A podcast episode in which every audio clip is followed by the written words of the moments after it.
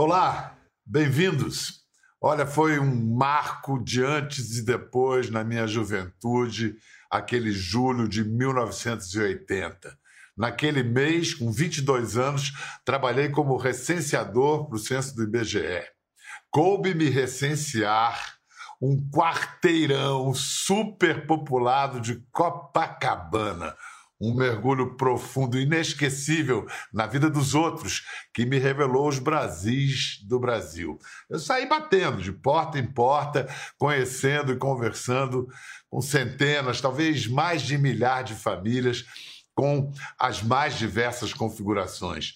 Foi uma experiência transformadora e formadora de minha vida que me fez conhecer um tanto mais sobre meu país. Como aconteceu comigo, o Brasil também se forma, transforma e se conhece melhor graças ao censo. É o retrato mais preciso do que somos como país num dado momento e a ferramenta essencial para decidir o que queremos ser, nosso projeto de nação. Agora, depois de 80 anos de realização ininterrupta, o censo do IBGE, que já tinha sido adiado no ano passado por causa da a, da, da pandemia, do advento da pandemia, está ameaçado. O Congresso reduziu seu orçamento de 2 bilhões de reais para 53 milhões, o que o tornou impraticável. Bolsonaro sancionou o corte, mas o ministro Marco Aurélio Melo, do STF, mandou o governo tomar providências para realizá-lo. Ou seja, como tem sido frequente no Brasil, o judiciário tenta resolver na canetada mais um desacerto entre executivo e legislativo. Para compreender a importância da instituição do censo para o Brasil, hoje nós recebemos dois membros da comissão consultiva do censo, que também são dois dos mais brilhantes economistas do Brasil. Sérgio Besserman Viana e Ricardo Paes de Barros o PB. Bem-vindos, amigos. Ah, eu agradeço a presença de vocês e, como eu disse na abertura, a minha história com o censo é uma história realmente inesquecível. Ricardo PB, como você é conhecido, você foi um dos principais formuladores do Bolsa Família. Qual foi a importância do censo para planejar essa e outras políticas públicas do país? É, o censo é essencial. Né? Sem, sem o censo, a gente não tem informação é, espacialmente desagregada. Né? Então, é, só o censo, por exemplo, dá para a gente um mapa da pobreza é, municipal. E, portanto, só com o censo a gente saberia como distribuir o dinheiro do Bolsa Família entre os municípios da mesma maneira que o censo é vital para a gente poder distribuir as vacinas no Brasil. A gente só consegue distribuir as vacinas no Brasil porque a gente sabe quantas pessoas com mais de 65, com mais de 60, com 63 têm espalhadas pelo Brasil. É, há um só tempo radar, raio-x, é, câmara de segurança, tudo, representa tudo isso. Você sabe, PB, que o Besserman, quando foi o presidente do IBGE responsável pelo censo do ano 2000, ele ficou conhecido pelo carinhoso epíteto de o louco do IBGE. Ah, por que, Besserman? Porque eu era diretor de, do, do BNDES, do Banco Nacional de Desenvolvimento Econômico e Social, que é um, enfim, um salário muito mais alto e um cargo almejado. Eu era funcionário de carreira, mas é um cargo é, relevante no, no, nas finanças da República. Mas, é, por outro lado, pesa o espírito de querer conhecer acadêmico. Eu tinha uma certa segurança que aquele censo, depois de anos e anos de realidade nublada pela inflação, seria o momento em que a população brasileira se debruçaria sobre a desigualdade, a, a pobreza e muitos outros uh, aspectos da nossa realidade. E, pleiteei ao presidente Fernando Henrique Cardoso que deixasse a diretoria do BNDES e fosse pegar a presidência, fazer o trabalho junto com a equipe na presidência do IBGE, mas isso em Brasília rendeu o epíteto de louco do, do IBGE. O sujeito que pede uma promoção para baixo, né? uma despromoção. Em salário, né? mas. Vamos dizer, espírito cívico mesmo, além da curiosidade acadêmica. Né? Vem cá, quando o governo decide assim não realizar o censo como hoje, se o censo é determinado, a realização do censo é uma obrigação legal, é determinada por lei essa, essa, essa realização, quando suspende-se sua realização, como é que o governo presta contas à sociedade? Só dá explicações, nem dá explicações? É, é inadmissível a hipótese de você adiar o, é, o censo sem, no mesmo ato em que anuncia o adiamento, anunciar é, qual é o, o, processo, qual é o planejamento que vem seguir com as datas. Ah, não vai dar para fazer agora, mas vamos fazer na data X, Y, o orçamento será dessa e daquela maneira. É, aconteceu o que aconteceu, simples corte e nenhum pronunciamento a esse respeito, mais tarde serão dadas informações, não é só uma demonstração do grau de disfuncionalidade com que esse orçamento está sendo elaborado. É também uma demonstração de incompreensão total e de desprezo pela, pela, por essas normas democráticas. Deixar em suspenso a realização de um censo. Inacreditável. Quando o, o Sérgio Bessman era o presidente do IBGE, o louco do IBGE, ele encomendou ao cineasta Zelito Viana e ao filho do Zelito, o ator Marcos Palmeira, um documentário sobre o censo. Olha que barato. Vamos ver um breve histórico do censo, cenas raras dos primeiros levantamentos. Os três primeiros recenseamentos brasileiros, realizados em 1872, 1890 e 1900, apenas contavam a população e investigavam suas principais características. A partir de 1920, o censo passou a pesquisar também as atividades econômicas. Em 1940, cresceu a ênfase na parte econômica e foi ampliada a investigação para as atividades sociais do país. Desde então, o censo vem sendo feito de 10 em 10 anos, procedendo a um minucioso levantamento da realidade socioeconômica do Brasil. O censo fornece elementos para a formulação de políticas tanto na área pública quanto no setor privado e propicia subsídios aos trabalhos de estudiosos e analistas. Ah, não sei o que, vocês sentem quando veem essas imagens, viu? Me lembrou o Milor. Falava o Brasil tem um grande passado pela frente. Incerto. Sérgio, é, desde o Império a gente tem censo demográfico, desde 1940 realizado sem interrupções. Agora, hoje, o que, que o Brasil perde de imediato se não realizar o censo? Mais do que nunca a gente perde, porque nós estamos vivendo na era chamada de, da informação e do conhecimento. Então, perdem as políticas públicas, como o PB estava colocando, todas elas perde-se muito mais dinheiro em perda de eficiência delas do que o dinheiro que está sendo economizado no censo. O Brasil está vindo de uma enorme recessão, sem que tenha se recuperado, patinando no crescimento, e aí foi pego pela tragédia, pelo drama da pandemia. Ao sairmos da pandemia, sairemos, um contingente populacional bastante grande terá é, caído na extrema pobreza miséria, não a pobreza. A pobreza é um fenômeno muito mais vasto. O Brasil não é mais um país pobre, o Brasil é um país extremamente injusto, profundamente desigual. É, Brasil e África do Sul, talvez entre os países grandes com uma desigualdade tão espantosa. E é inaceitável que essa população na miséria, na extrema pobreza, não seja imediatamente apoiada. Ah, o combate à miséria precisa ser precisa de uma busca ativa, você tem que ir a ela. Como fazê-lo sem os dados do censo? Como localizar a extrema pobreza em seus bolsões, semiárido, nas regiões, nas periferias, no Vale do Ribeira, em São Paulo, e, e ter uma política de imediato assistência a essas pessoas. Esse, para mim, é o principal drama. Mas há muitos outros. É, PB, o governo aprovou 16 bilhões em emendas parlamentares e cortou 2 bilhões do censo.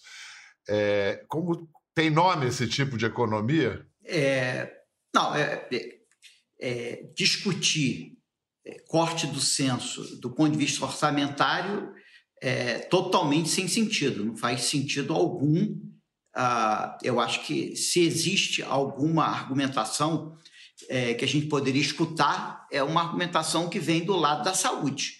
É, orçamentariamente é ridículo. É, Por exemplo, quanto, dinheiro, quanto dinheiro a gente se arrisca a perder sem os dados atualizados é, comparado a essa su suposta economia, no planejamento de políticas públicas, por exemplo? Seria difícil é, estimar seriamente, mas o que eu posso, é, emendando um pouco, complementando um pouco o que o Sérgio colocou, é, um dos grandes dramas nesse momento do Brasil é ter certeza que todas as crianças e adolescentes e jovens voltam para a escola.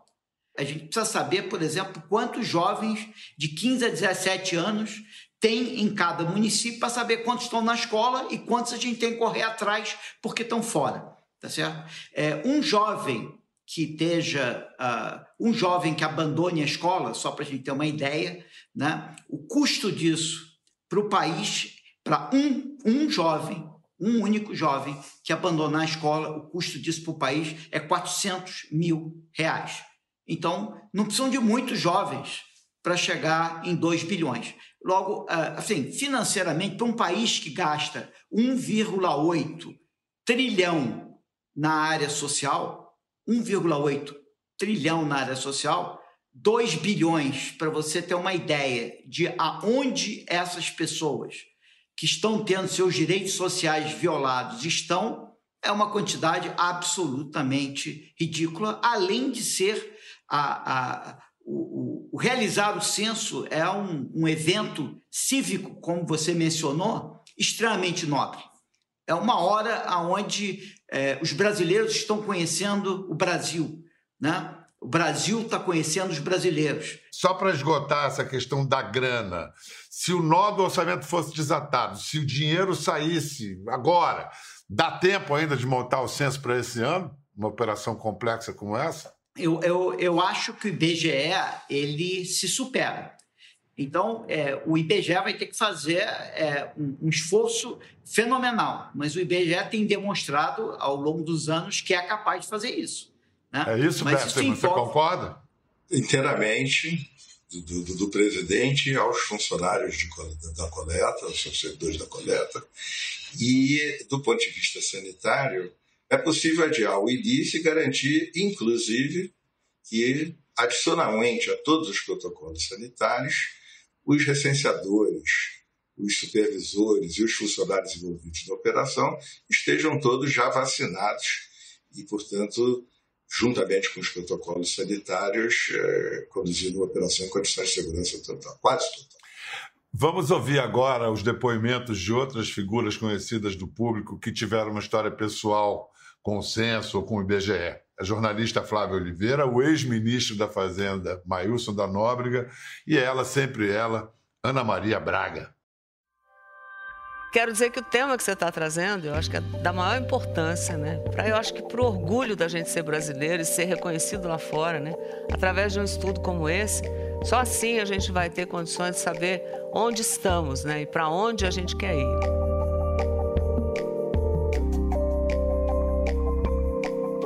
E eu, assim como você, eu também soube que você foi recenseador, né? Então você sabe como é que é rica essa experiência, né?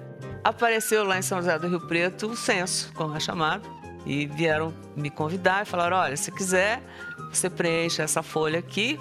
É, você tem que ir de casa em casa, né? Bater. Foi tão importante isso para mim. Primeiro, pela grana que eu ganhei, né? Ganhei uma graninha, mas que ajudou muito, resolveu muita coisa. E segundo, porque a gente começa a conhecer melhor o Brasil, né? Começa a conhecer melhor as pessoas que estão dentro das casas. E eu tenho o maior orgulho de ter feito esse trabalho de ser recenseadora do IBGE. Eu sempre tive orgulho de, de ter como meu primeiro emprego o de recenseador, porque eu achava que era uma coisa nobre, né? Depois que eu fui entender, depois que eu virei economista, depois que eu fui trabalhar no governo, é que eu vim entender a importância do censo para as políticas públicas. O censo é importante desde a época dos romanos. A gente se lembra que quando Jesus Cristo nasceu, o José tinha ido para Jerusalém para participar de um censo que os romanos estavam fazendo, né? Ah, porque o censo é o gerador de informações básicas para um conjunto de políticas públicas, da educação, da saúde, programas de governo, saber quantas cidades têm saneamento, quantas não têm, né? Eu estagiei no IBGE em 1986 no departamento de economia e acabei virando, né, jornalista de economia essencialmente.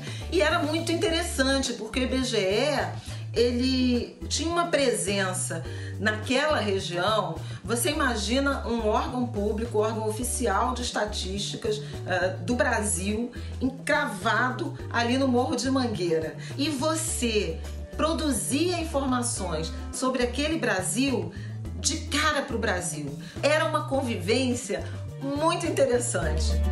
Não tem a menor possibilidade de você estruturar diagnósticos confiáveis sobre a sociedade brasileira, elaborar políticas públicas para corrigir é, os problemas diagnosticados sem uma base de dados uh, fundamentada que mostre exatamente que país é esse, quem são essas pessoas, do que elas precisam. Sem censo é algo assim inimaginável. É como caminhar na areia movediça no escuro. A gente vai afundar. Sem censo é o fim.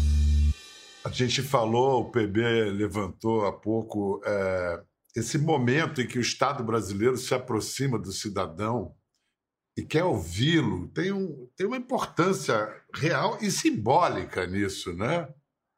PB, Besserman. É, Pedro, eu acho até que é, o, o IBGE é, tão importante isso que você disse, e, e o os outros, porque ah, o IBGE se consolidou como órgão de Estado antes mesmo da gente começar a utilizar essa expressão eh, nas conversas comuns do Brasil.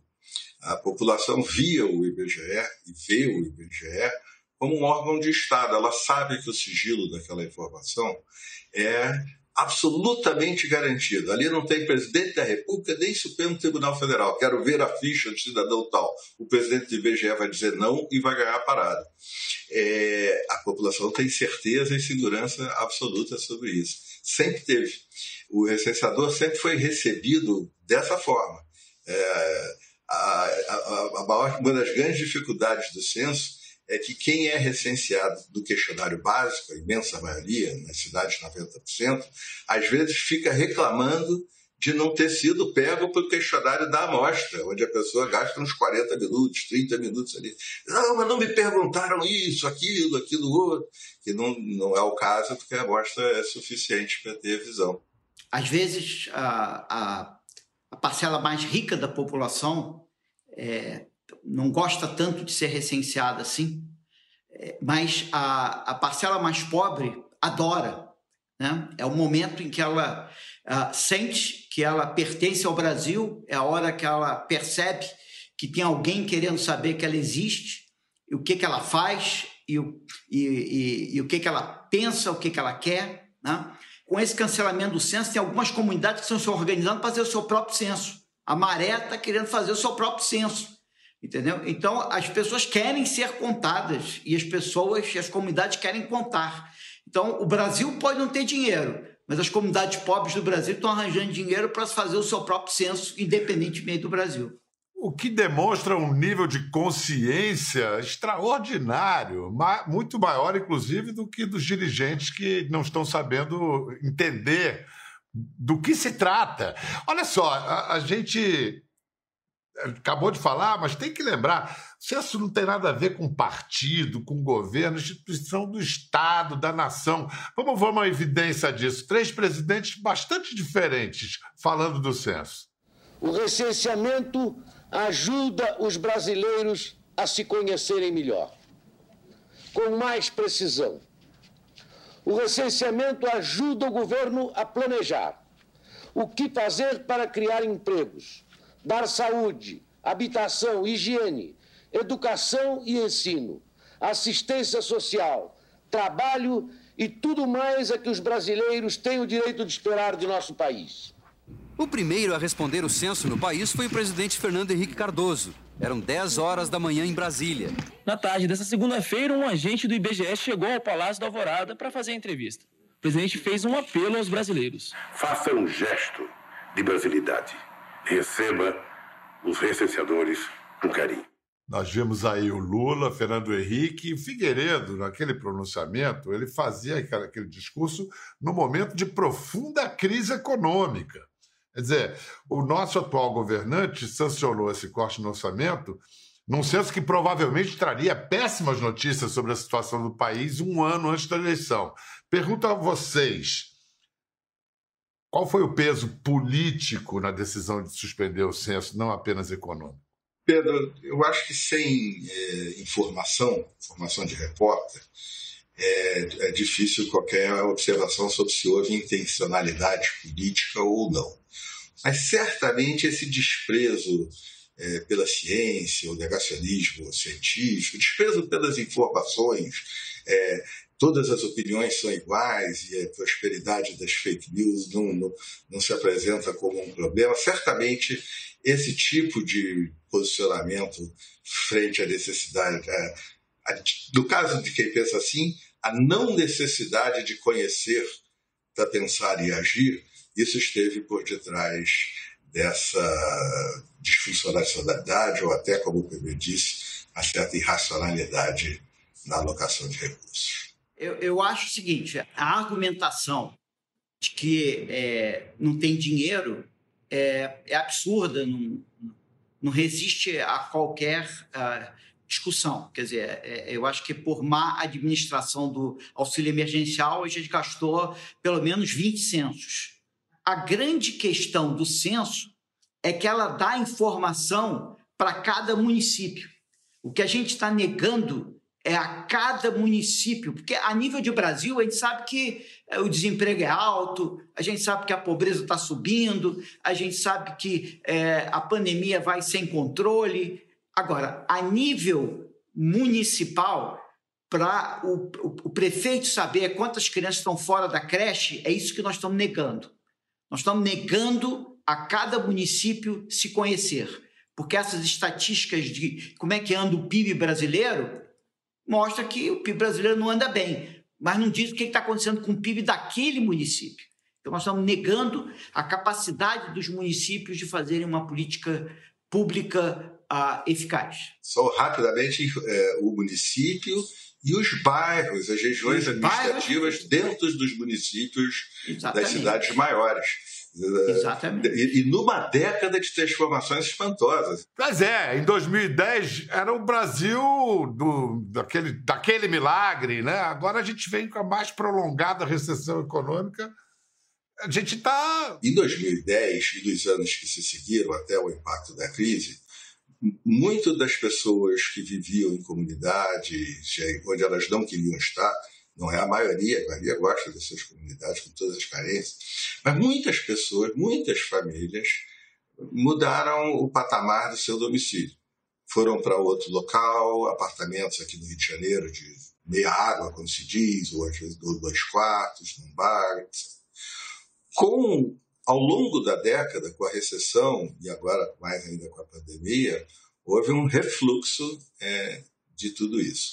Como isso impactou na distribuição territorial dessas pessoas, da população mais necessitada do Brasil, para que ela seja apoiada com as políticas de saúde, com escola, é, onde, onde a Zona Oeste do Rio de Janeiro cresceu demais. Onde é que tem lugar que as crianças estão precisando gastar quase uma hora para chegar na escola, ou andar demais e não ter transporte? Como levar as pessoas com ramais para utilização, utilização de van ou até a construção de ciclovias, para que elas cheguem do melhor jeito ao transporte coletivo maior, o trem, o BRT, o metrô, se você não sabe onde elas estão. Então, é isso que o, o PB estava é, deixando claro. É, Age-se às cegas. A deputada Janaína Pascoal, deputada estadual em São Paulo, defendeu o censo pela internet. PB, dá para fazer um censo online?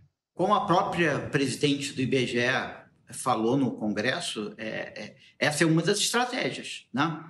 É, você vai é, usar a internet, você vai é, é, preencher muitos questionários pelo telefone, que você não fazia antes, mas a parte presencial é fundamental, porque se tudo pudesse ser feito pela internet, a educação, o ensino remoto nas escolas brasileiras seria uma maravilha. E nós estamos tendo perdas de aprendizado gigantescas, é, em grande medida, porque o, o, ensino remoto não é tão bom assim. E, em segundo lugar, porque muitos, muitas crianças, adolescentes, jovens não têm acesso à, à, à conexão ou ao equipamento de tal maneira que possa ser conectado. Então, evidentemente que a grande graça do censo é ir onde raramente as políticas públicas vão.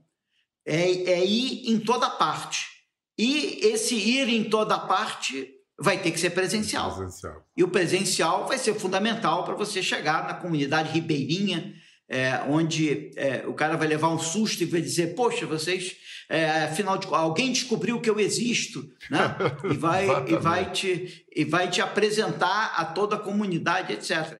Olha, o censo nos revela coisas sobre o país que a gente nem ousava imaginar, não desconfiava. 1980, censo em que eu trabalhei como recenseador, mas não em Salvador, no Rio de Janeiro. Então, em Salvador, lá vai o censo para o Gantuá entrevistar, preencher o formulário de mãe menininha do Gantuá. Meu nome conhecido pelo povo é menininha, mas o meu nome mesmo é Escolástica. Escolástica de quê? Nazaré de Oliveira. Você não pode me dizer o mês e ano de nascimento da senhora? Nasci em 1894, 10 de fevereiro. A religião da senhora, mãe menininha? Eu sou que todos são católica e tenho separada a religião do, do candomblé. Esse é o Brasil na veia.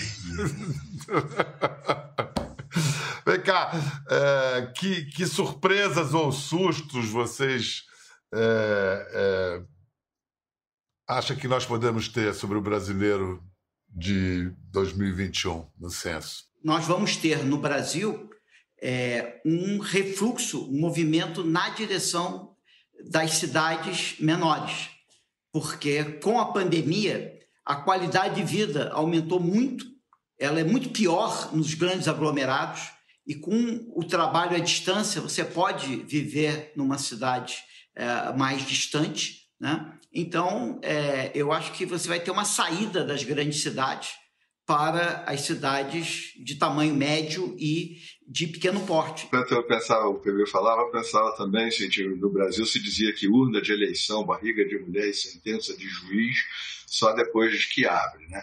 Agora, barriga de mulher não é mais o caso, a gente muita sonografia e tal, mas pesquisa do IBGE tem que esperar abrir.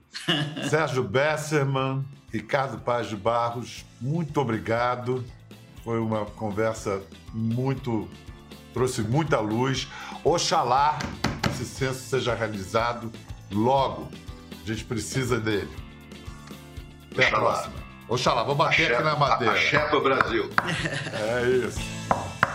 Ficou curioso para ver as imagens do programa? É só entrar na página do Conversa no Globoplay. Tá tudo lá. Até a próxima.